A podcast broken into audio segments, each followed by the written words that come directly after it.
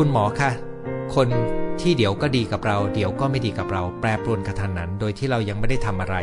เขาป่วยเป็นอะไรหรือเปล่า ผมเดายากมากเลยครับ เพราะว่าคำว่าดีกับไม่ดีเนี่ย ไม่แน่ใจว่าคุณหมายถึงอะไร ถ้ายังความเป็นไปได้นะครับ ยกตัวอย่าง มันอาจจะอยู่ที่สภาวะทางจิตใจของเขา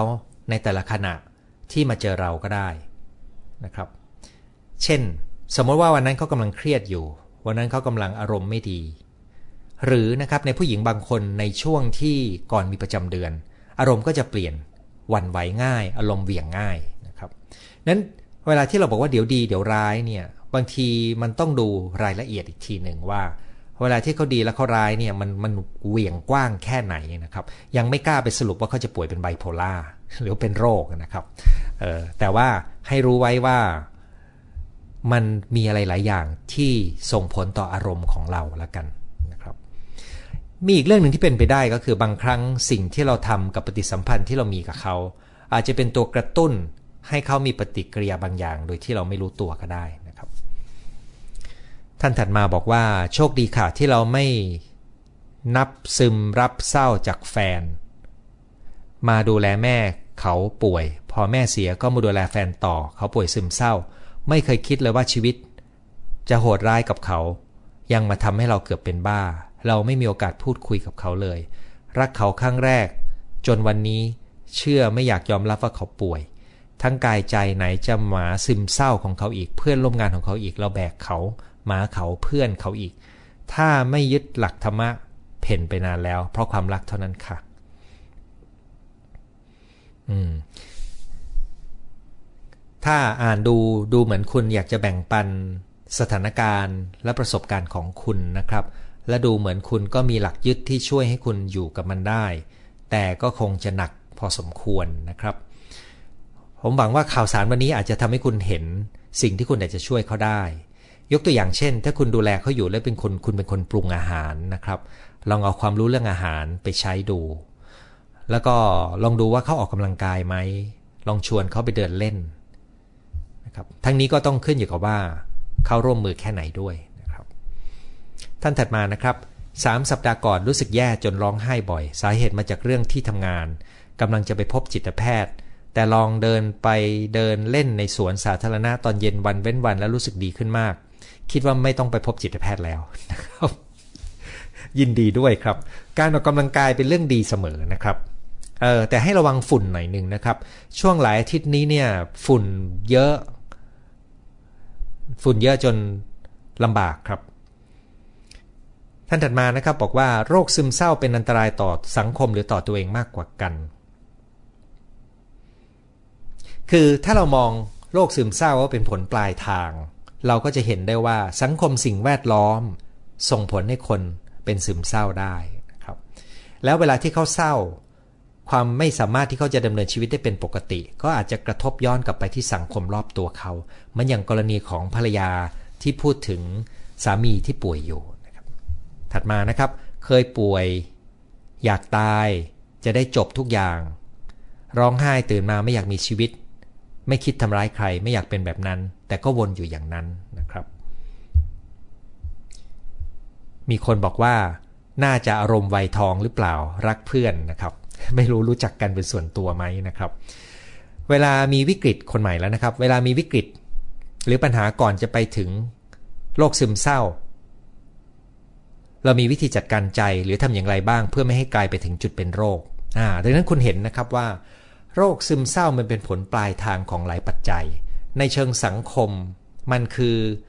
การอยู่ในจุดที่เราไม่มีอำนาจในการจัดการชีวิตของเรา เป็นจุดที่เราขาดการเชื่อมต่อกับผู้คน ขาดสายสัมพันธ์ที่เกื้อกูลนะครับ เป็นจุดทางสังคมที่เราโดดเดี่ยวตามลำพัง ในทางชีวภาพเรากำลังจัดการชีวิตของเรา โดยไม่ได้ดูแลเรื่องกินนอนออกกำลังกายแสงแดดเพื่อนฝูงนะครับ และนั่นก็เป็นสิ่งที่คุณทำได้ เช่นเดียวกันกับการฝึกวิธีคิดที่จะเอื้อต่อการที่เราจะจัดการเรื่องราวต่างๆ ในชีวิต และมีความสุข ตัวนี้ก็ล้วนแล้วแต่เป็น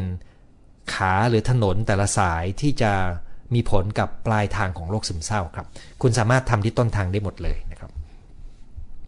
ทราบดีว่าการหยุดยาเองไม่ดี แต่ไม่อยากกิน เพราะรู้ว่าหลงลืมเบลอ คือคุณไม่ควรหยุดยาเองปุบปับครับ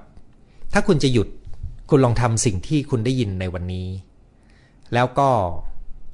ถ้าคุณดีขึ้น คุณปรึกษากับหมอเขาจะได้ช่วยออกแบบการหยุดยาให้คุณนะครับ ไม่มีหมอคนไหน ไม่อยากหยุดยาให้คนไข้นะครับ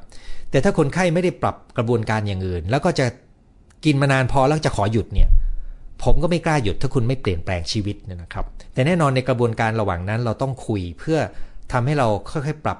กิจวัตรปรับชีวิต ปรับระบบความคิด ฝึกความรู้ตัวไปเรื่อยๆนะครับทั้งหมดเป็นทักษะที่ฝึกฝนได้ แล้วมันจะสร้างการเปลี่ยนแปลงให้กับโครงสร้างสมอง ระบบชีวภาพของเรานะครับนั้น ถ้าคุณอยากหยุดยาคุณต้องลงมือทำสิ่งที่จะเอื้อต่อการที่ต้นทางของโรคซึมเศร้า มันถูกปลดล็อกไปแต่ละก้อนแต่ละก้อนเนี่ยนะครับ คุณก็จะหยุดยาได้เองครับ แต่ว่าจริงครับว่าอย่าหยุดเอง แล้วก็อย่าหยุดปุบปับไปปรึกษาแพทย์ครับหมอทุกคนจะดีใจมากเลยที่คุณดีขึ้น แล้วก็จะได้ยดลดยาลงให้คุณนะครับ บางทีหมอก็วินิจฉัยแบกความความเข้าใจครับ บางทีก็เป็นจุดหนึ่งของอารมณ์คน อาจจะไม่จำเป็นต้องใช้ยา แต่ต้องอาศัยความเข้าใจ ให้ได้ เรียนรู้การปล่อยวางหายได้ด้วยตัวเอง เป็นกำลังใจให้คนที่เป็นอยู่จริงว่าบางครั้งอาจจะไม่มีเวลาเพื่อทำความเข้าใจในชีวิตทั้งระบบ ถ้ามีเวลาตรวจน้อยนะครับ ตอนที่ผมตรวจในโรงพยาบาลรัฐบาล ครึ่งวันต้องตรวจ 30 คนเนี่ยตกคนหนึ่งไม่กี่นาทีเนี่ยผมไม่มีความสามารถที่จะรู้ทุกอย่างในชีวิตเขาได้นะครับ ดังนั้นตัวนี้เนี่ยมีความเป็นไปได้ครับ แล้วก็นั่นเป็นเหตุผลที่ข่าวสารที่พูดกันพูดคุยกันในในช่องทางเพจในไลฟ์นี้เนี่ยนะครับ ที่ไปขึ้น YouTube และพอดแคสต์ด้วยเนี่ย หวังว่าคนที่ไม่มีโอกาสได้ฝึกและพูดคุยเพื่อปรับเนี่ยอย่างน้อยก็ได้ข่าวสารที่เป็นประโยชน์กับการไปรักษาตัวเองนะครับ แต่พอมันเป็นทักษะที่มีรายละเอียดเนี่ยพวกนี้เนี่ยบางทีมันทำเองไม่ได้นะครับ มันก็ต้องมีการฝึกฝนเพิ่มเติมเท่านั้นเอง ขึ้นอยู่กับต้นทุนของเราว่า มีสาเหตุที่ซับซ้อน หรือมีโจทย์ที่เรายังจัดการแล้วนะครับ เช่นออกกำลังกายแล้วมันยังไม่หายเนี่ยนะครับ อันนั้นผมเจอเยอะก็ต้องมาเข้าสู่กระบวนการที่ทำมากขึ้น ขอบคุณอาจารย์นะครับ อันนี้ก็ยินดีครับ ควรต้องรีบไปพบแพทย์ทันทีไหม มันขึ้นอยู่กับความรุนแรงนะครับ เคยเห็นผู้ป่วยทานยาโรคซึมเศร้ามาเกือบ 10 ปี หมอยังคงให้กินยาต่อเนื่อง เวลามีเรื่องไม่สบายใจจะปวดหัวขึ้นไส้อาเจียน มีไข้ล้มป่วย อย่างนี้ต้องทานยาตลอดชีวิตเลยเหรอคะ มีวิธีทำให้ไม่ต้องกินยาอีกหรือไม่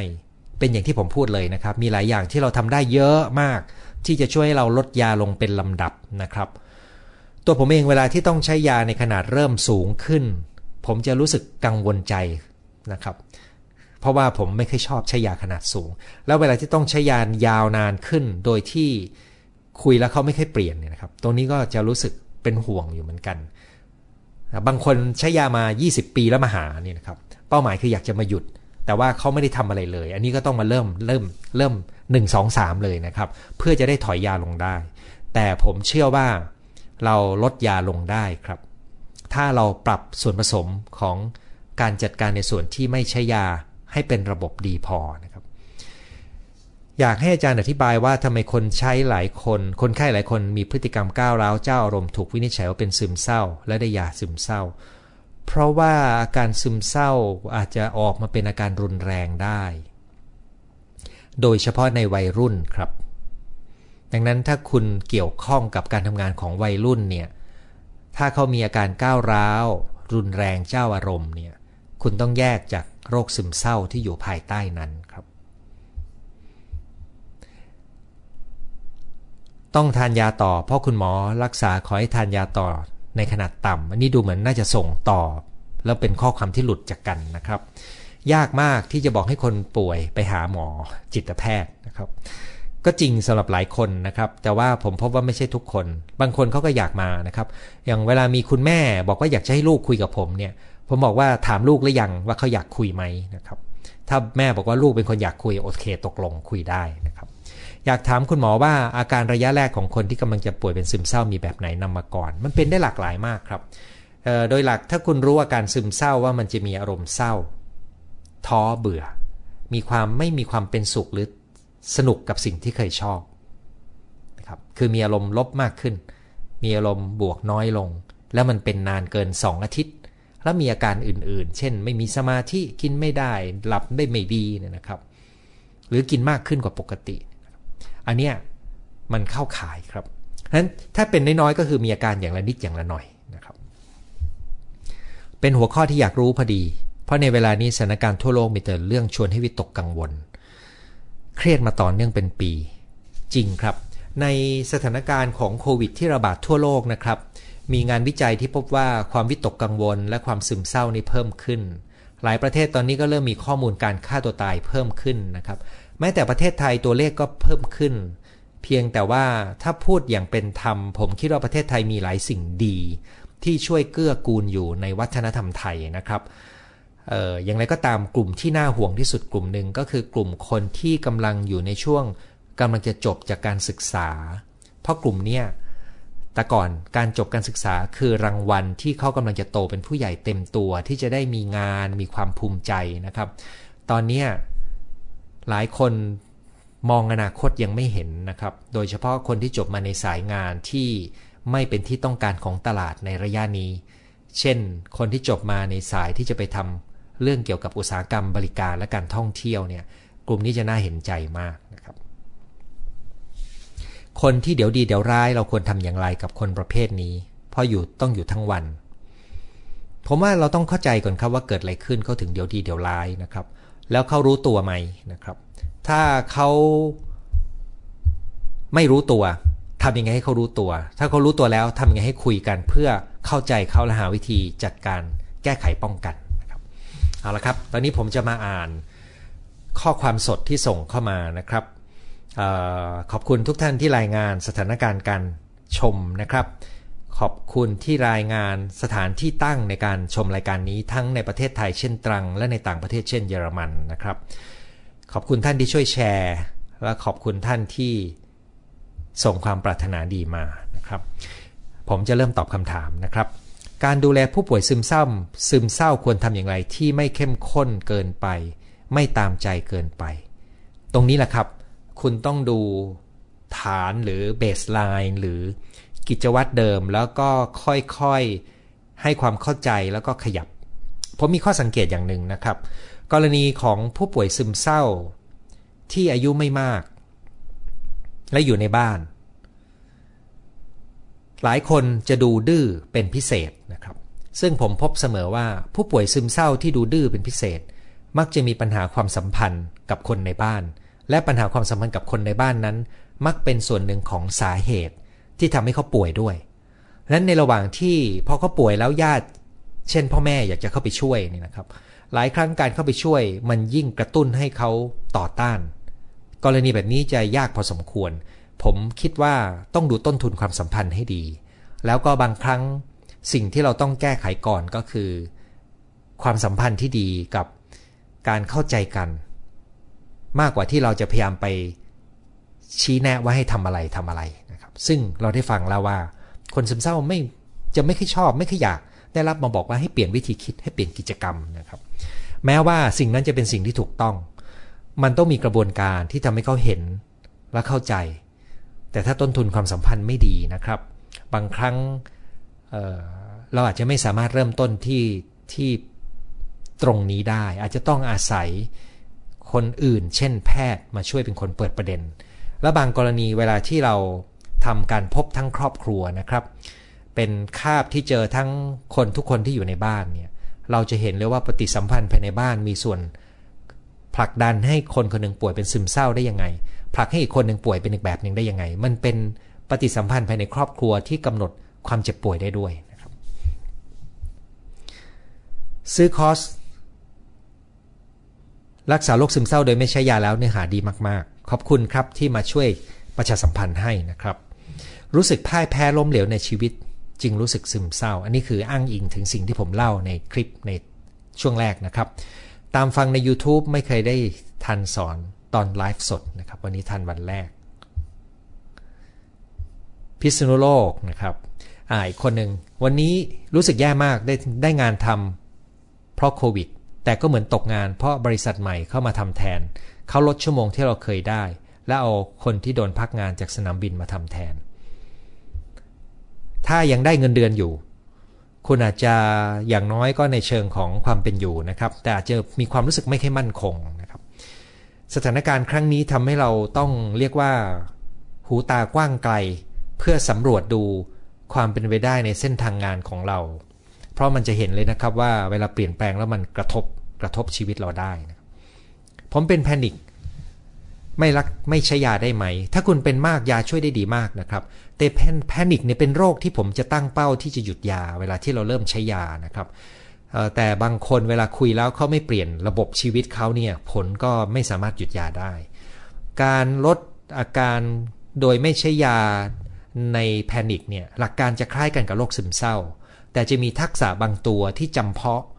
ซึ่งถ้าคุณอยากรู้ในคอร์สออนไลน์เรื่องจัดการความกังวลและการแพนิคมีคำตอบให้คุณได้นะครับ แล้วผมหวังว่าคุณจะจัดการตัวเองได้ดีขึ้น หมอที่นี่บอกว่าปัญหาที่กระทบเราแก้ปัญหาได้เราจะดีขึ้น ใช่ครับ ต้องมีสติรู้ทันจิตตัวเอง ไม่ให้จิตตัวเองเล่นงานตัวเองได้ ชัดเจนมากค่ะ หมอดิฉันเป็นคนที่ยอมคนอื่น เพราะเคยลองสู้แล้วไม่เวิร์ก เป็นพนักงานชั้นผู้น้องเป็นผู้น้อยนะครับ จึงเครียดมากกว่านะครับ ซึ่งมันมีคลิปอีกคลิปหนึ่งที่เขาพูดถึงความเครียดและวิตกกังวลและซึมเศร้าในที่ทำงานเลยนะครับเขาพบว่ามันมีคนทำงานกลุ่มหนึ่งซึ่งไม่มีความสุขในงาน เพราะว่าลักษณะงานก็เป็นลำดับชั้นนะครับ คนล่างๆก็เหมือนกับมีอำนาจน้อยสุด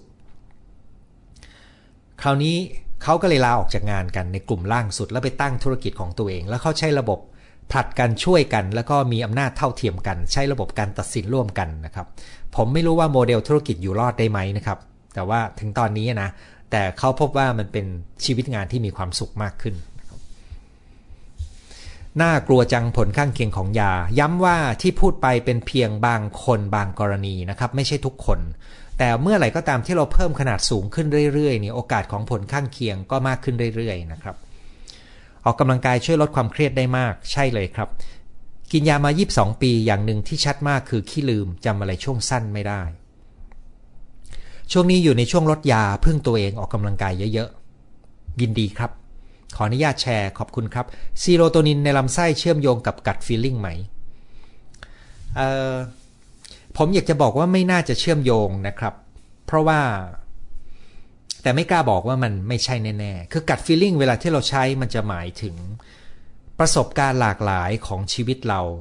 ที่เราอาจจะเรียบเรียงไม่ได้ เป็นระบบนัก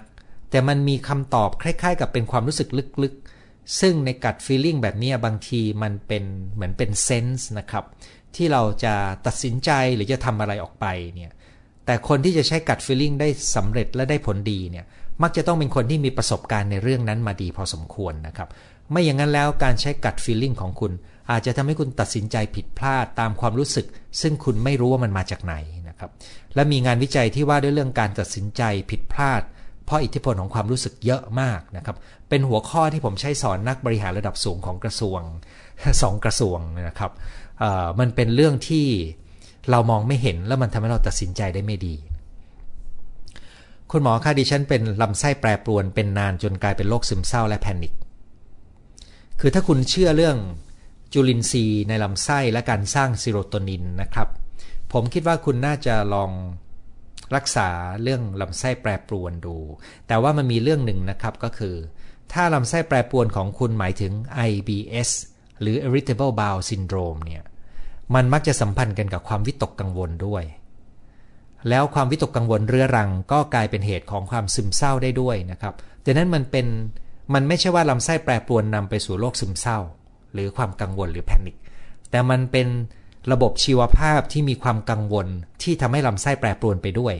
แล้วทำให้เราซึมเศร้าเมื่อเวลาผ่านไป เพราะเราไม่ได้ไปจัดการที่ความขี้กังวลของเรานะครับ เรื่องนี้ผมขออนุญาตแบ่งปันประสบการณ์ส่วนตัวนะครับ สมัยที่ผมเป็นเด็ก ผมเป็นคนขี้กังวลด้วยเหมือนกัน แล้วผมก็มีอาการของลำไส้แปรปรวน ครบทุกเกณฑ์การวินิจฉัยเลยนะครับ แต่ว่ามันเปลี่ยนไปเมื่อผม ค่อยๆเรียนรู้เรื่องของจิตใจ แล้วก็เรื่องออกกำลังกาย แล้วก็สิ่งทุกสิ่งที่ผมแบ่งปันในในไลฟ์ซึ่งไปโพสต์ตามจุดใน YouTube และพอดแคสต์ที่ว่าเนี่ยนั้นถ้าจะให้ผมแนะนำคุณเนี่ยผมอยากให้คุณมองว่าโรคลำไส้แปรปรวนมันเป็นอาการทำงานผิดปกติที่สัมพันธ์กันกับอารมณ์ได้ด้วยนะครับในในเชิงชีวภาพคุณอาจจะลองพยายามเติมอออาหารแล้วก็ สิ่งที่จะเพิ่มจุลินทรีย์ในลำไส้ของคุณนะครับ แต่ว่าในเชิงของอารมณ์เนี่ย คุณจำเป็นที่จะต้องฝึกนิสัยจัดการความกังวลให้ดี ถ้าผมพูดแล้วตรงกับโรคของคุณนะครับคุณลองฝึกจัดการความกังวลให้ดี ถ้าไม่รู้จะทำยังไง ผมยังคงแนะนำคอร์ส ขออนุญาตโฆษณา เพราะว่ามันมันเป็นเบสิกที่หลายคนบอกว่ามันได้จริงได้ผลจริง ๆ ก็คือ จัดการความกังวลและการแพนิคไปลองเรียนดูครับ คุณพรที่บอกชอบตอนนี้มาก ๆนะครับ ยินดีครับ อีกคนหนึ่งนะครับ บอกว่าเขาบอกว่าเราไม่ได้ซึมเศร้า เขาบอกว่าเราเป็นตามกระแสทั้งที่เขาไม่รู้อะไรเลย อืม ผมเชื่อว่ามีเช่นนั้นครับ แล้วมันก็เป็นเรื่องที่น่าลำคาญใจ ขอบพระคุณสำหรับความรู้ดีๆ วันนี้ยินดีครับ ในภาวะที่จิตใจแย่มากๆให้ถามตัวเองว่าฉันจะรักและดูแลตัวเองให้ดีที่สุดในตอนนี้ได้ยังไงจะช่วยเรามองเห็นวิธีช่วยดึงตัวเองขึ้นมาในขณะนั้นได้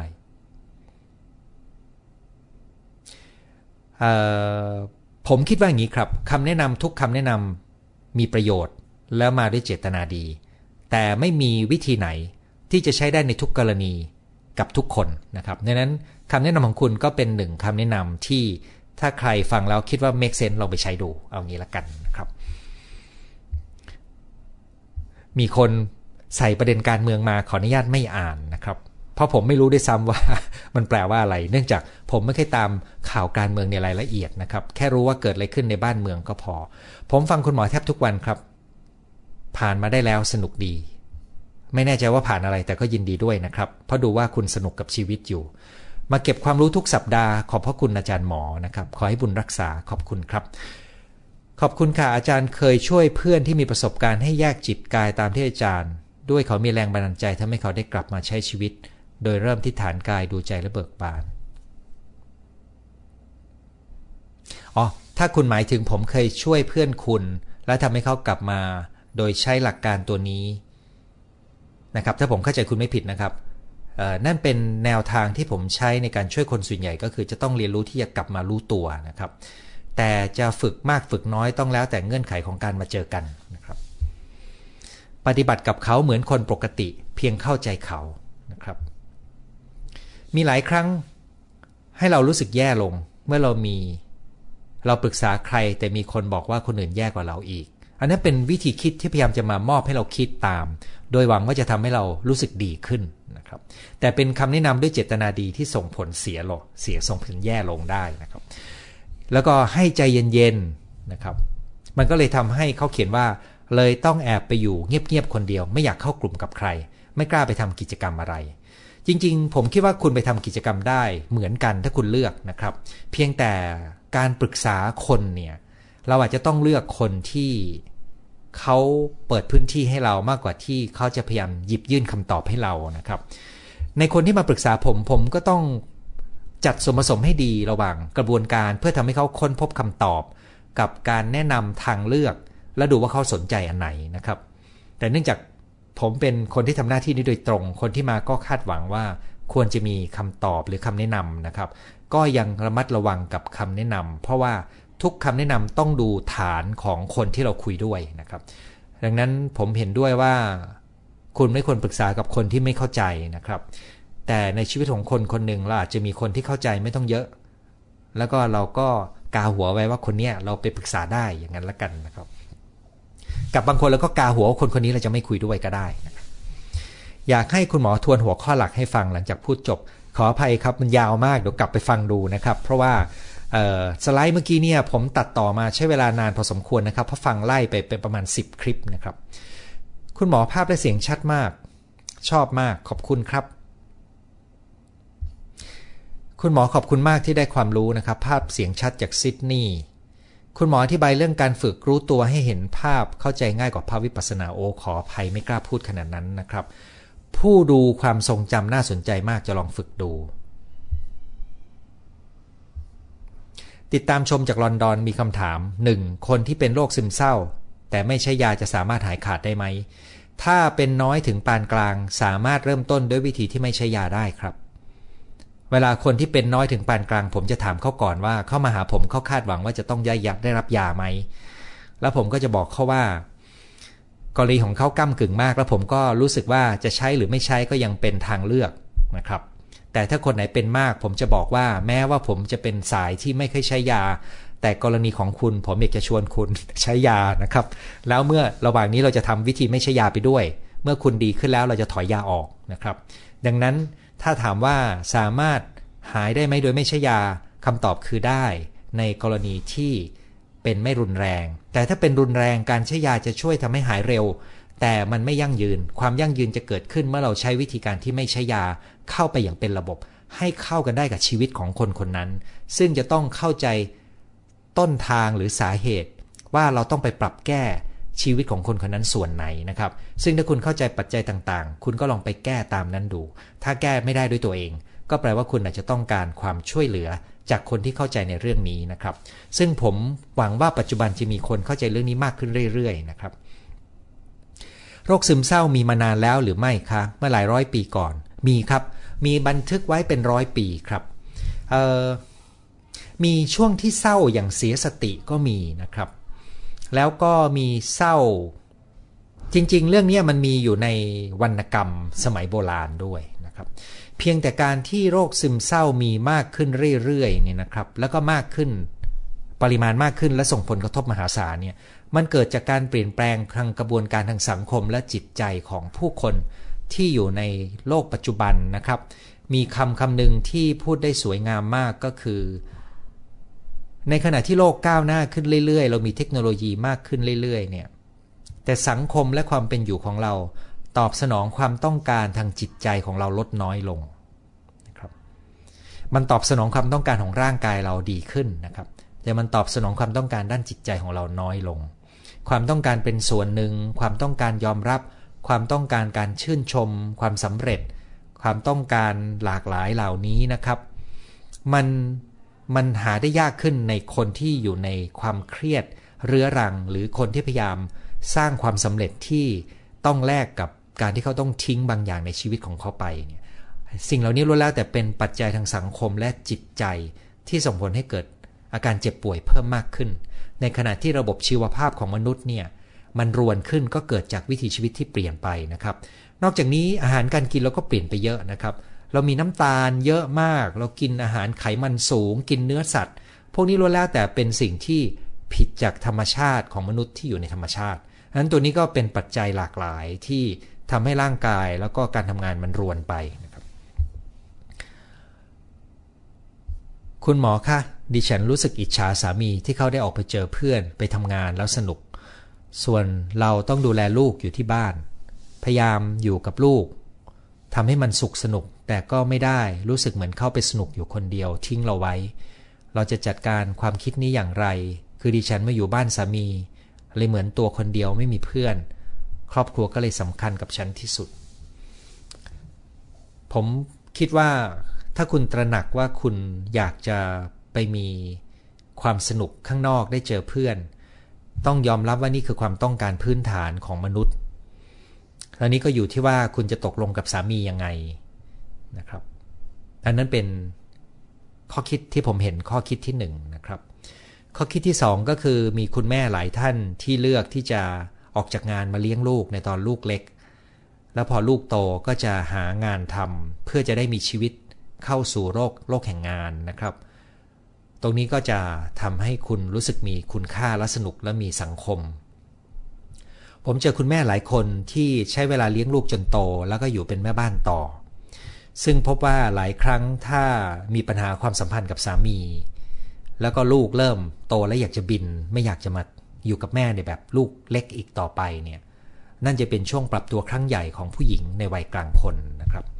ดังนั้นผมจึงคิดว่าคุณน่าจะลองทบทวนชีวิตของคุณ แล้วลองดูว่าคุณอยากจะออกแบบมันยังไง ลองหารือกับสามีดูด้วยนะครับ ซึ่งตรงนี้ ในสมัยโบราณนะครับ ถ้าพูดว่าในสังคมดั้งเดิมเนี่ยเราถอยไปไม่ได้นะครับ แต่ผมก็อยากให้รู้ถึงความต้องการพื้นฐานของมนุษย์ ผู้หญิงที่อยู่บ้าน เลี้ยงลูกจะมีเครือข่ายในชุมชน และเขาไม่ได้หยุดทำงานนะครับเขาก็ยังสามารถทำงานร่วมกันไปกับการเลี้ยงลูกได้ แต่เป็นงานที่ทำในละแวกบ้าน แต่พอสังคมพัฒนาและทำงานเป็นเชิงอุตสาหกรรมมากๆเนี่ยวิถีชีวิตอย่างนี้ทำไม่ได้ครับ ดังนั้นมันจึงจำเป็นที่เราจะต้องออกแบบและหาความลงตัว ซึ่งตรงนี้เนี่ย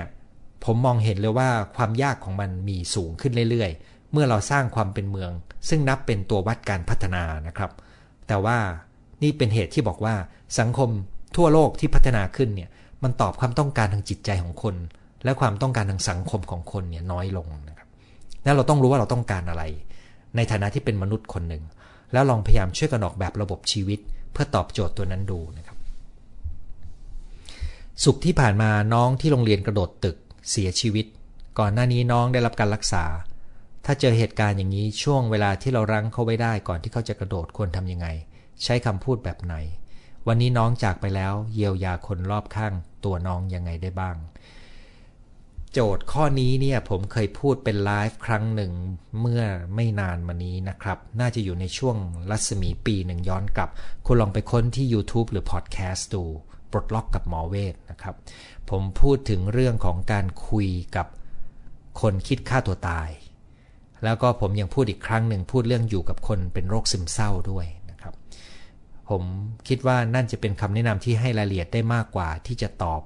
ในวันนี้เนื่องจากมันจะเป็นคำตอบที่ยาวมากนะครับ แล้วผมได้พูดไปแล้วพอดียาวมากด้วยก็เลยอยากให้คุณกลับไปฟังดูนะครับ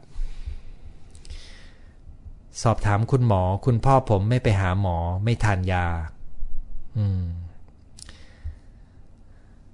มักจะมองทุกอย่างเป็นลบ เคยหาไปหาหมอท่านหนึ่งครับ ตรงนี้ก็ยากเหมือนกันครับผมไม่แน่ใจจะแนะนำยังไง เนื่องจากว่ายังไม่รู้รายละเอียดนะครับ ต้องดูด้วยว่าพ่อคุณป่วยเป็นอะไรนะครับ โดยทั่วไปเวลาคนเป็นซึมเศร้าเนี่ยเขามักจะอยากรับการรักษา ถ้าเขามีปัญหาเรื่องความเครียดและอารมณ์ คุณลองเอาคำแนะนำวันนี้เรื่องอาหาร เรื่องแสงแดด เรื่องกิจวัตรเนี่ยกับสังคมนะครับ ไปลองประยุกต์ใช้ดูนะครับ ก็พูดง่าย ๆ เราก็ลองรักษาในแบบที่ไม่ใช้ยาดูก่อน แล้วก็อาจจะคุณอาจจะไปหาหมอดูเลยว่า หมอที่ได้ประเมินพ่อคุณแล้วสองครั้งเนี่ยเขามีข้อคิดเห็นยังไงกับการรักษาคุณพ่อของคุณ ถ้าคุณพ่อของคุณไม่ยอมไปนะครับ ฉันคิดว่าฉันเป็นโรคซึมเศร้า ลูกสาวก็ซึมเศร้า ตอนนี้ไปพบจิตแพทย์รับยาทั้งสองคน ฉันอยากให้หมอแนะนำว่าฉันต้องปฏิบัติตัวกับลูกที่เป็นซึมเศร้าอย่างไร บางครั้งไม่ถูกใจเขาพูดไม่เข้าหู ฉันก็เหนื่อยทำตัวไม่ถูก เหนื่อยมากหัวใจบางทีก็ไม่อยากอยู่ แต่ถ้าเราไม่อยู่ลูกจะอยู่ยังไง ผมคิดว่าอย่างแรกที่คุณควรจะได้รับก็คือการดูแลตัวเองให้ดีขึ้นจากโรคซึมเศร้าของคุณครับ เพราะเวลาที่แม่เศร้าจะยากมากที่จะดูแลลูกนะครับ ซึ่งการจะดูแลโรคซึมเศร้าของคุณได้ คุณอาจจะต้องดูว่าคุณมีแหล่งช่วยเหลืออะไรบ้าง ที่จะดึงเข้ามา คุณไม่ได้เล่าว่าคุณอยู่กับสามีไหมนะครับ ถ้ามีเขาคือคนหนึ่งที่คุณอาจจะต้องดูว่าจะเข้ามาช่วยได้ไหมนะครับ ที่เหลือนะครับผมอยากจะถามด้วยว่าในการรักษาโรคซึมเศร้านี้เนี่ยหมอที่รักษาใช้ยาอย่างเดียว หรือว่าใช้กระบวนการอื่นด้วย ถ้าเขาใช้ยาอย่างเดียวด้วยข้อจำกัดของเวลาที่เขามีกับคุณ ผมแนะนำว่าให้เอาแนวคิดเรื่องโรคซึมเศร้าแบบไม่ใช้ยารักษาการแก้ซึมเศร้าแบบไม่ใช้ยาไปลองประยุกต์ใช้ดูน แล้วถ้าคุณอยากจะเรียนรู้เพิ่มเติมคอร์สออนไลน์ที่มีราคาไม่แพง อาจจะได้ประโยชน์สำหรับคุณและลูกไปด้วย ผมมีแม่และลูกที่ป่วยเป็นคู่แบบนี้มีเหมือนกันนะครับ ส่วนใหญ่แล้วผมจะให้เขารักษาไปด้วยกันเป็นเพื่อนกัน หลายครั้งที่ลูกมีอาการอารมณ์เหวี่ยงใส่แม่ เพราะว่าการปฏิบัติของแม่ที่ทำกับลูกในระยะก่อนหน้านั้น มีส่วนทำให้เขารู้สึกแย่กับตัวเอง ซึ่งนำให้เขาซึมเศร้า โดยที่แม่ไม่รู้ว่าสิ่งที่ทำมีส่วนนะครับ ดังนั้นลูกก็เลยมีความรู้สึกไม่ดีแล้วไวกับท่าทีของเราได้ สิ่งที่คุณเห็นตอนนี้จึงเป็นผลของสิ่งที่สะสมมาในอดีตจนถึงปัจจุบันดังนั้นวิธีการแก้ดีที่สุดก็ต้องแก้ไปทีละเปลาะทีละเปลาะนะครับ ถ้าคุณยังไม่รู้จะทำยังไง แม้จะฟังถึงตรงนี้แล้ว ผมคิดว่าคุณอาจจะต้องการคนปรึกษาในรายละเอียดอีกทีหนึ่งนะครับ ซึ่งคนแรกที่น่าจะนึกถึงก็ยังคงเป็นหมอที่คุณไปหานะครับ ถ้าเขามีเวลาคุยน่าจะคุยดูนะครับ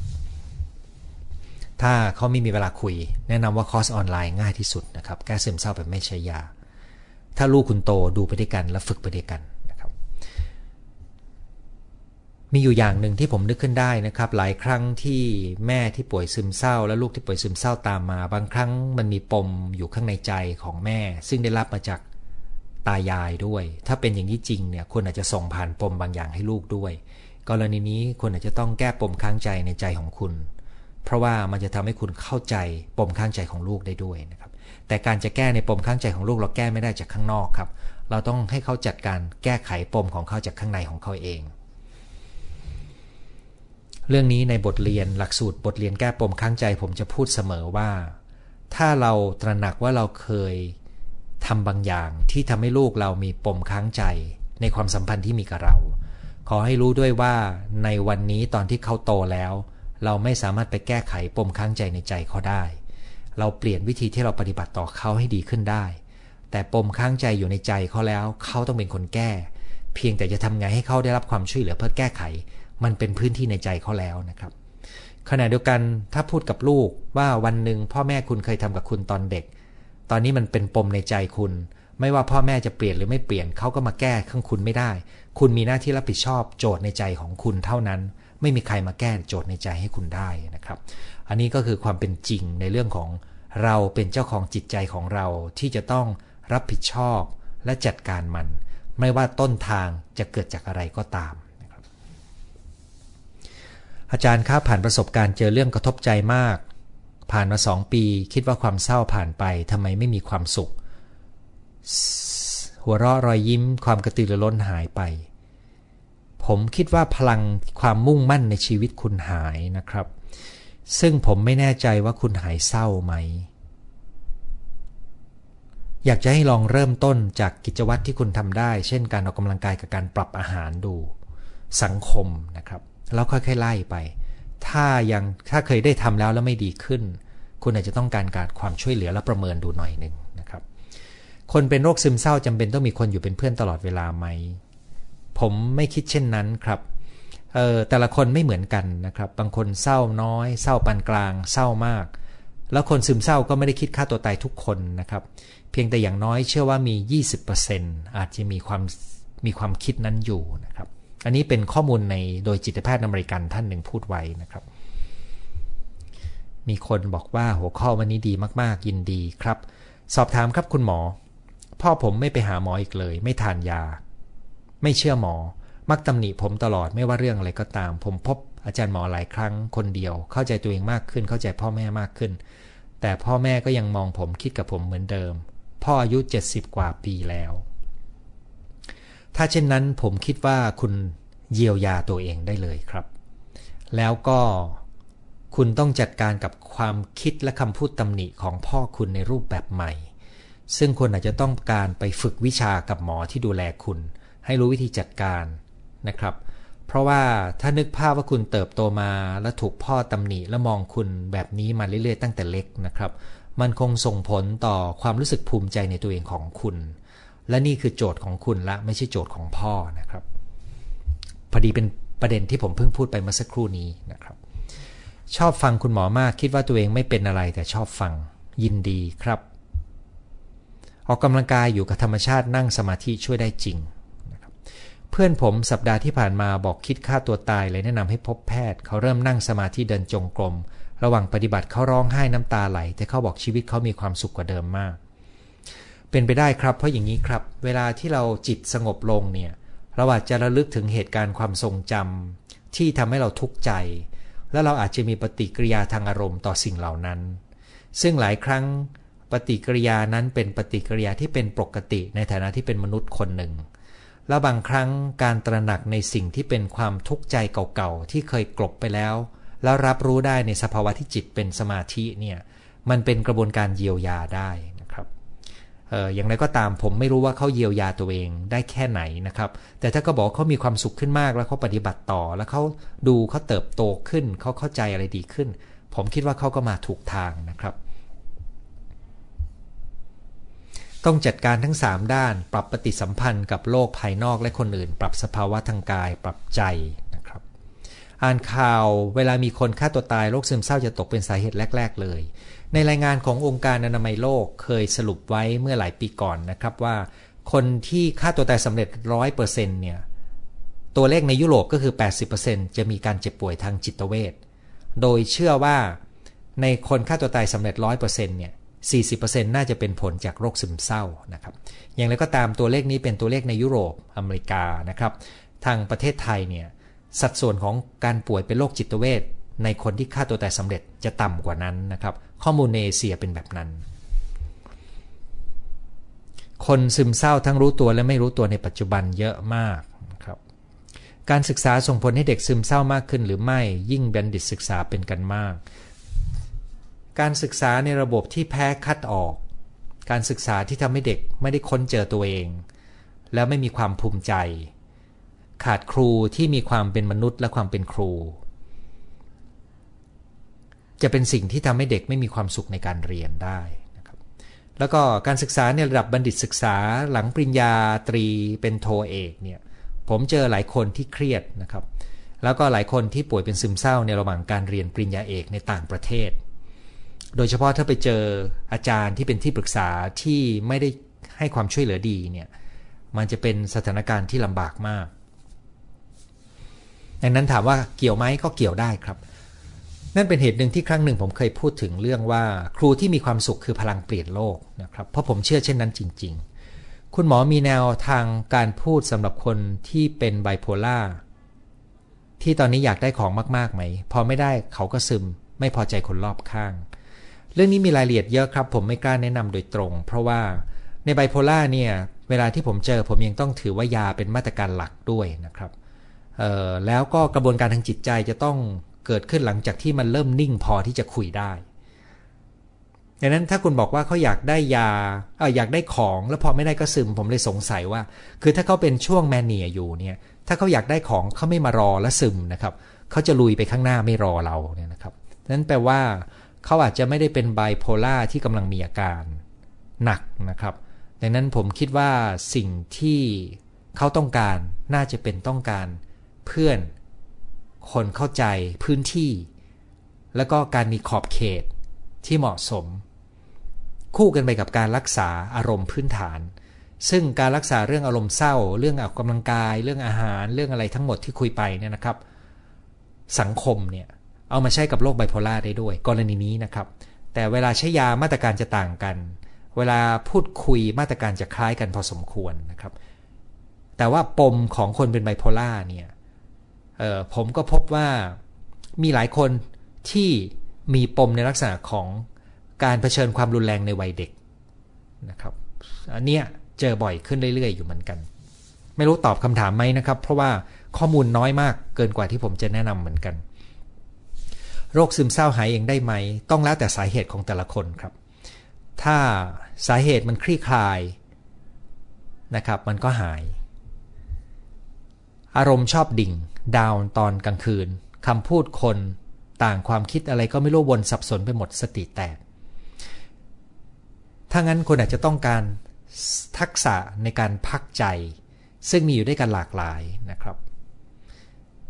ใน YouTube Channel ของผมมีคลิปการฝึกหายใจในท่านอน ถ้าผมจำไม่ผิดนะครับ คุณลองไปค้นดู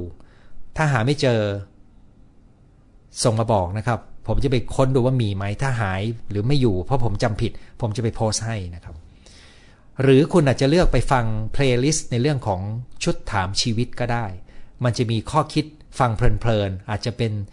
การทำให้คุณเพลินๆจนง่วงนอน ดีกว่าปล่อยให้ความคิดคุณไปวิ่งวุ่นกับเรื่องที่จะทำให้คุณยิ่งสติแตกนะครับ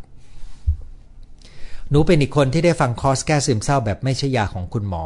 รู้สึกว่าฟังเข้าใจง่ายสนุกและสามารถลองฝึกทำตามได้ ถ้าลืมก็กลับมาฟังใหม่ได้ตลอด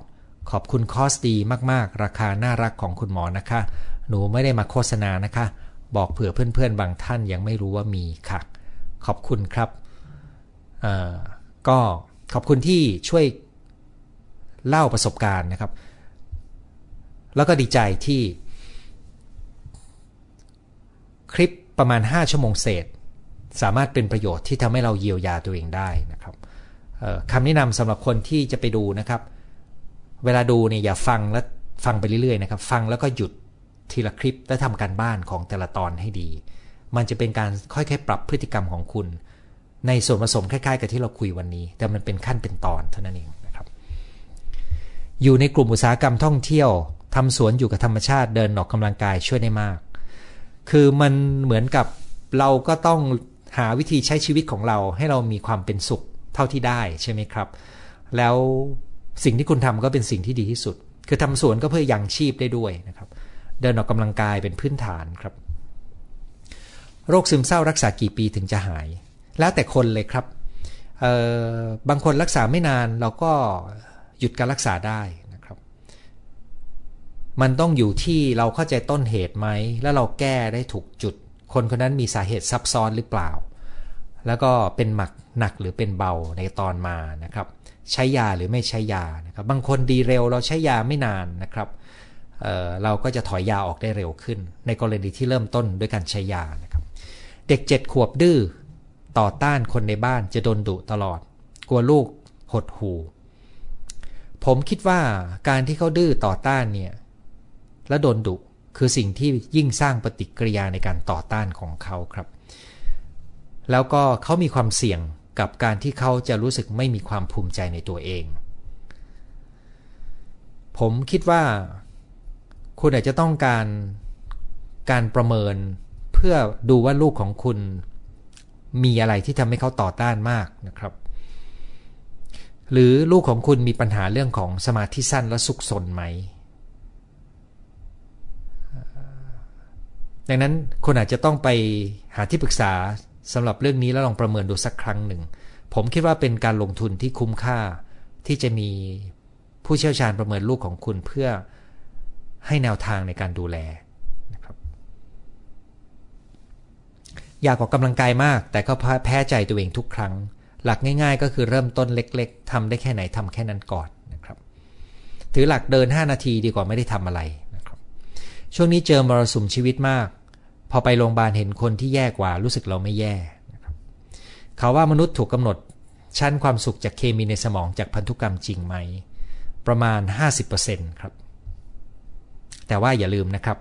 เราเปลี่ยนยีนและการทำงานของสมองเราได้ดังนั้นมันอาจจะต่ำกว่า 50%มีคนถามมาว่า IBS เกี่ยวกับความกังวลและไปจุลินทรีย์และซึมเศร้าได้ด้วยหรอ ผมบอกได้ว่าได้ครับ ผมรู้ว่าคุณเป็นคนทำงานด้านสุขภาพ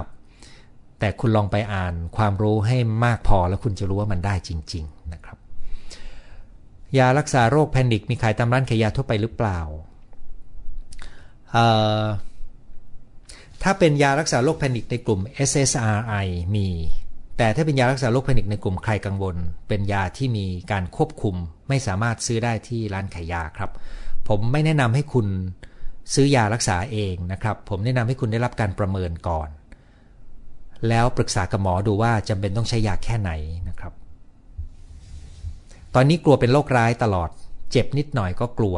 ไปตรวจก็กลัว ไม่เจอกังวลมาก อันนี้เป็นอาการของความกังวล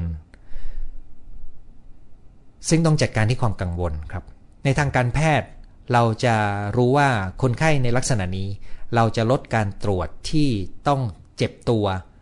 ต้องเสียเงินเยอะดังนั้นถ้าคุณไปตรวจและเสียเงินเยอะขอให้รู้เลยนะครับว่า ถ้าอยู่ในโรงพยาบาลเก่าโรงพยาบาลนั้นไม่ได้ปฏิบัติกับคุณในแบบที่เป็นไปตามมาตรฐานวิชาการ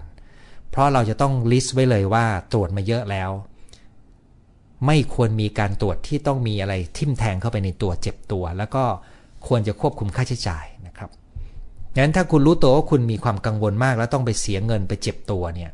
ขอให้คุณไปปรึกษาจิตแพทย์ครับ อย่าไปหาหมอในแผนกฝ่ายกายนะครับ เพราะว่าคุณต้องการการรักษาทางใจ ไม่ใช่ไปตรวจเพิ่มทางกาย ทั้งนี้บนเงื่อนไขว่าคุณได้ตรวจมาครบแล้วแล้วไม่เป็นอะไร แล้วคุณยังอยากตรวจไม่เลิก อันเนี้ยเป็นเกณฑ์ง่าย ๆ เลยครับ ที่เขาอยากจะส่งปรึกษาจิตแพทย์นะครับ เราจะสังเกตอาการหลักของคนเป็นซึมเศร้าได้อย่างไร อาการตามที่เมื่อกี้ได้พูดไปนะครับ ก็คืออารมณ์ เศร้า หรืออารมณ์ไม่สนุก กับอาการทางกายนะครับ ถ้าคุณอยากรู้คุณค้นคำว่าโรคซึมเศร้า มันจะมีโผล่มาในอินเทอร์เน็ตเพียบเลยนะครับอ๋อมีคนช่วยตอบว่าไม่มีขายนะครับ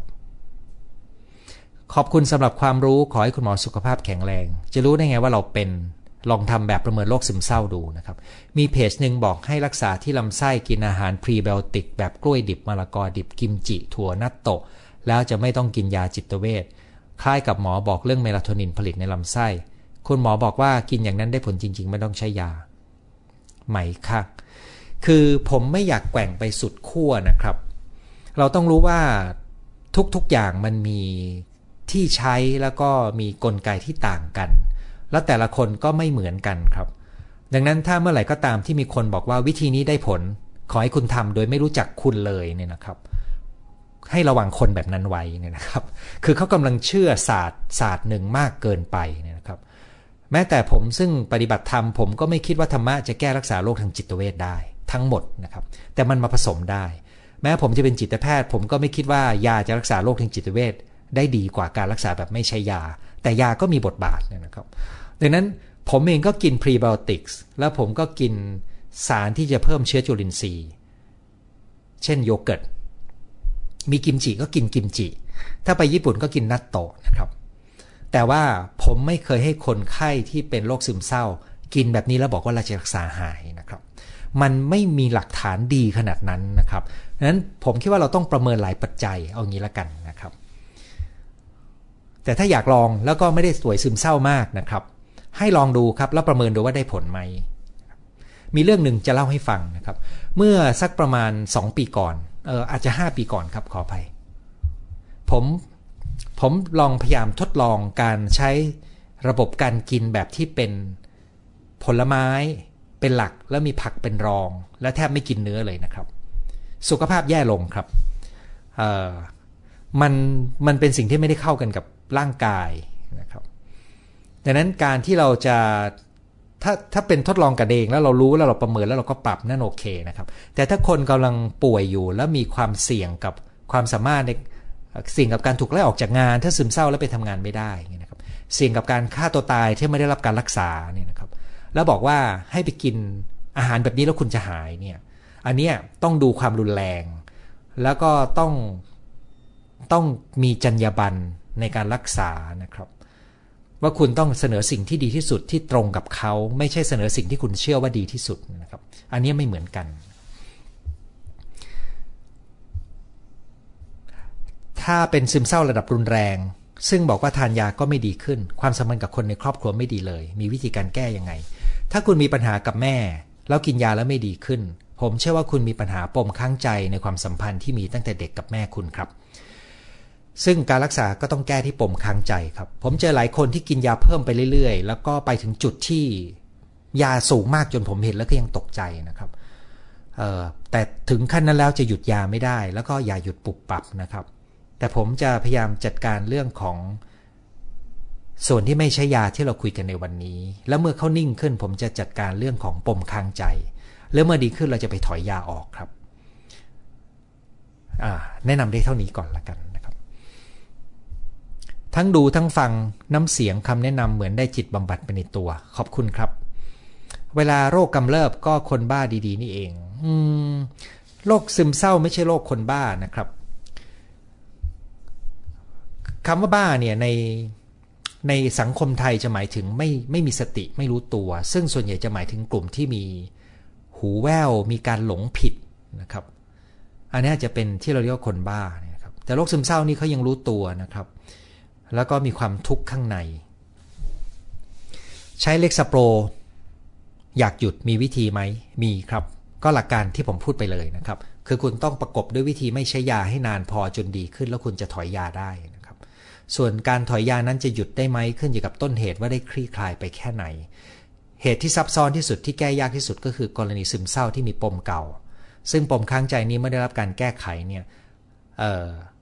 มีบทเรียนหลายคนในผู้ที่มาเรียนกับผมที่บอกว่าเขามีความสุข มากขึ้นเขาผ่อนคลายเขาสนุกแบบเด็กได้ดีขึ้นเขาหยุดฝันร้ายซึ่งเป็นมาตั้งแต่เด็ก พวกนี้พอเราแก้ที่ตรงนั้นเนี่ยนะครับ มันไปปรับแก้โจทย์อื่น ๆตามมาครับข้อนี้บอกว่าใช้ตัวเดียวกันกำลังเริ่มลดเหลือครึ่งเม็ดนะครับ เนื้อหาอาจารย์และการมีส่วนร่วมในวันนี้คอนเทนต์วิชลึกซึ้งดีต่อใจมาก ขอบคุณและยินดีครับ ขอให้กำลังใจเพื่อนและมีพลังใจเพื่อความสงบสุขในชีวิต เดือนหน้าจะมีจิตแพทย์มาจากโรงพยาบาลประจำจังหวัด ก็รู้สึกดีจะได้เจอหมอรักษาโรคโดยตรงนะครับ แต่อีกใจก็ไม่รู้ว่าจะพูดอะไรนะครับ คือ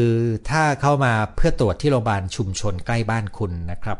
โดยทั่วไปวันหนึ่งเขาต้องตรวจเยอะเหมือนกันครับ ดังนั้นเวลาที่คุยจะมีไม่มาก ผมคิดว่าสิ่งที่คุณจะปรึกษาได้เนี่ย คุณควรจะถามคำถามโฟกัสพอสมควร โดยคำถามโฟกัสนั้นน่าจะเกี่ยวข้องกับประเด็นการใช้ยานะครับ เพราะน่าจะเป็นสิ่งที่เขาพูดกับคุณได้สั้นที่สุด แล้วก็วิธีการปฏิบัติตัวเพิ่มเติมที่คุณได้ลองทำแล้วลองดูว่าเขามีข้อคิดอะไรนะครับ ที่จะมีอีกเรื่องหนึ่งที่เขาอาจจะเป็นประโยชน์ก็คือเขาอาจจะแยกโรคได้ว่าคุณมีโรคทางกายอะไร ที่อาจจะมีความสัมพันธ์กับโรคที่คุณเป็นอยู่ เพราะจิตแพทย์เนี่ยจบเป็นหมอมาก่อน ดังนั้นมีหลายโรคที่เชื่อมโยงกันระหว่างโรคทางกาย กับอาการทางจิตใจนะครับ จิตแพทย์ก็จะต้องประเมินร่วมกันกับแพทย์สาขานั้นๆ เพื่อดูว่าอันเนี้ยจะช่วยกันรักษายังไงนะครับ แต่ส่วนที่จะมีการปรึกษาระยะยาวในเวลานานๆเนี่ย ผมยังเดาว่าน่าจะยากเหมือนกันนะครับ มีคำถามว่าอาศัยอยู่ในสวิตเซอร์แลนด์เป็นซึมเศร้าหมอแนะนำให้ไปเดินออกกำลังกาย แต่ยากมากไม่อยากไป มันช่วยได้แต่ไม่อยากทำ หลักการก็อย่างนี้ครับไม่ว่าคุณอยากหรือไม่อยากให้ออกไปทำนะครับ เพียงแต่ว่าเริ่มต้นให้ทำน้อยๆแล้วก็ทำในช่วงเวลาที่มีแสงแดด แล้วก็ถ้าทำแล้วเพลิดเพลินก็ค่อยๆขยับเวลานะครับสองก็คือในบางกรณีในงานวิจัยในตะวันตก พบว่าการมีสัตว์เลี้ยง เช่น สุนัขตัวโต แล้วคุณสนุกแล้วมีความสุขกับมันเวลาอยู่ในบ้าน เวลาที่คุณจะออกไปเดินเนี่ย คุณต้องพามันไปเดินด้วย มันก็จะเป็นแรงจูงใจให้คุณได้เดินมากขึ้น อันนี้ก็จะเป็นสิ่งที่ช่วยคุณได้อย่างที่สองนะครับ คือทำน้อยๆทำกับหมา แล้วก็อันถัดมาก็คือไปเดินกับคนที่อยู่ในบ้านในครอบครัวนะครับ แต่ผมเชื่อว่าสัตว์เลี้ยงจะช่วยได้มากนะครับ โดยเฉพาะในประเทศที่ความเป็นเครือญาติมันน้อยลง หรือสังคมที่ความเป็นเครือญาติน้อยลงเนี่ย สัตว์เลี้ยงเป็นสิ่งที่จะช่วยช่วยทดแทนได้ดีนะ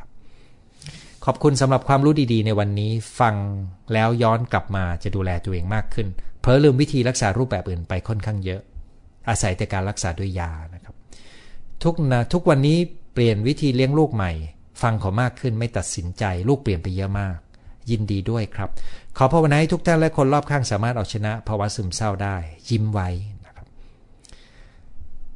ขอบคุณค่ะกำลังเรียนอยู่เลย คงหมายถึงที่ผมแนะนำให้ไปเรียนรู้นะครับ ถ้าอยากออกกำลังกายแต่เป็นโรคแพนิคเวลาออกกำลังกายจะรู้สึกใจสั่นและกลัว อาการใจสั่นต้องทานยาหอมจึงรู้สึกดีขึ้น อันนี้คือแบ่งปันเพื่อนใช่ไหมครับ เพราะจริง ๆ แล้วการออกกำลังกายในระดับน้อยถึงปานกลาง จะช่วยให้เป็นส่วนหนึ่งของการรักษาการแพนิคได้ แต่ถ้าคุณออกกำลังกายหนักเกินไปและใจเต้นและ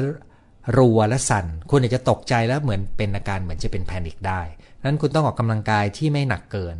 แล้วก็ใช้วิธีการอื่นร่วมกันไป โดยเฉพาะ การรู้ทันความคิดที่พูดให้เราตกใจ เช่นโอ้ยเราจะเป็นอะไรอีกไหมนะครับ หรือเราคิดว่าถ้าเราเป็นอะไรไปแล้วเราจะไปหาหมอได้ทันไหมเนี่ยไอความคิดพวกนี้มันจะเล้าความกังวลนะครับ ทักษะที่คุณหมอสอนมีประโยชน์มาก สามารถเปลี่ยนชีวิตคนได้อย่างเป็นรูปธรรม ไม่แน่ใจว่าหมายถึงในไลฟ์นี้หรือในไหนนะครับ แต่ขอบคุณครับ ฟัง YouTube มาตลอดทุกคืน คุณหมอยอดเยี่ยนมาก ยารักษาลำไส้แปรปรวนยังเอา ทางจิตเวชมารักษาเหมือนกันเคยได้รับ ใช่ครับที่จริงในยารักษาโรคลำไส้แปรปรวน จะมียาคลายกังวลรุ่นเก่าตัวหนึ่ง ซึ่งหมอลำไส้ยังใช้อยู่นะครับ เวลาที่มีคนไข้ลำไส้แปรปรวนมาหาผมเนี่ยผมจะเห็นว่าเขายังสั่งยาตัวเก่ามากๆเลยนะครับ ซึ่งผมใช้สมัยที่ผมจบแพทย์ใหม่ๆนะครับ สวัสดีค่ะ การให้ความรู้ความเข้าใจเป็นประโยชน์มาก ตอบคำถามได้ชัดเจนท่านหนึ่งบอกมีประโยชน์ มีนัดจิตเวชแต่อาการดีขึ้นเลยไม่อยากไปช่วงโควิด การมีปฏิสัมพันธ์ทางสังคมที่พอเหมาะ รวมถึงการเล่นโซเชียลมีเดียด้วยไหม เพราะเหมือนกับได้เคยได้ยินว่าโซเชียลมีเดียกระตุ้นซึมเศร้า ใช่ครับโซเชียลมีเดียถ้าคุณเข้าไปดูชีวิตของคนอื่น ที่เขาฉายภาพช่วงเวลาที่ดีของชีวิตเขานะครับ มันจะทำให้คุณรู้สึกแย่ลงได้ครับท็อปิกวันนี้มีประโยชน์มากยินดีครับ ช่วงนี้กำลังพาลูกสาววัยมหาลัยรักษาซึมเศร้าเขาไม่อยากเรียนต่อควรตามใจไหม ถ้าเขารักษาซึมเศร้าอยู่นะครับ ควรให้เขาปรึกษากับจิตแพทย์ที่ดูแล เพราะว่าจิตแพทย์จะได้ช่วยประเมินว่าจะให้พักหรือจะใช้วิธีไหนนะครับ แล้วถ้าจะต้องพักเพราะความเจ็บป่วยเนี่ยการมีใบรับรองแพทย์ก็จะทำให้ทางมหาลัย อาจจะมีการยืดหยุ่น เพราะมันจะมีเงื่อนไขของการดรอปการเรียนไว้ชั่วคราวนะครับ แต่ว่าถ้าจะถึงกับลาออกเลย อันนี้ผมคิดว่าเป็นการตัดสินใจใหญ่ ก็ยังอยากจะให้ปรึกษาจิตแพทย์ที่ดูแลอยู่นะครับ ขอบคุณคุณหมอมากดีใจที่ได้เจอคุณหมอฝันดีค่ะ นั่นคือทั้งหมดที่ส่งข้อความเข้ามาคุยกันในวันนี้นะครับ ขอบคุณทุกท่านที่มาคุยกัน แล้วก็มาทำให้การพูดคุยเรื่องโรคซึมเศร้า เป็นเรื่องที่สนุกกันได้นะครับ หวังว่าสาระทั้งอย่างทุกอย่างจะเป็นประโยชน์ กับการดูแลจิตใจตัวเอง แม้ว่าเราจะไม่ได้ซึมเศร้าก็ใช้สิ่งนั้นได้นะครับ แล้วก็คืนนี้ก็เนื้อหามีเท่านี้ครับ ขอบคุณทุกท่านนะครับ อาทิตย์หน้าพบกันใหม่ในเวลาสองทุ่มสำหรับคืนวันนี้สวัสดีครับ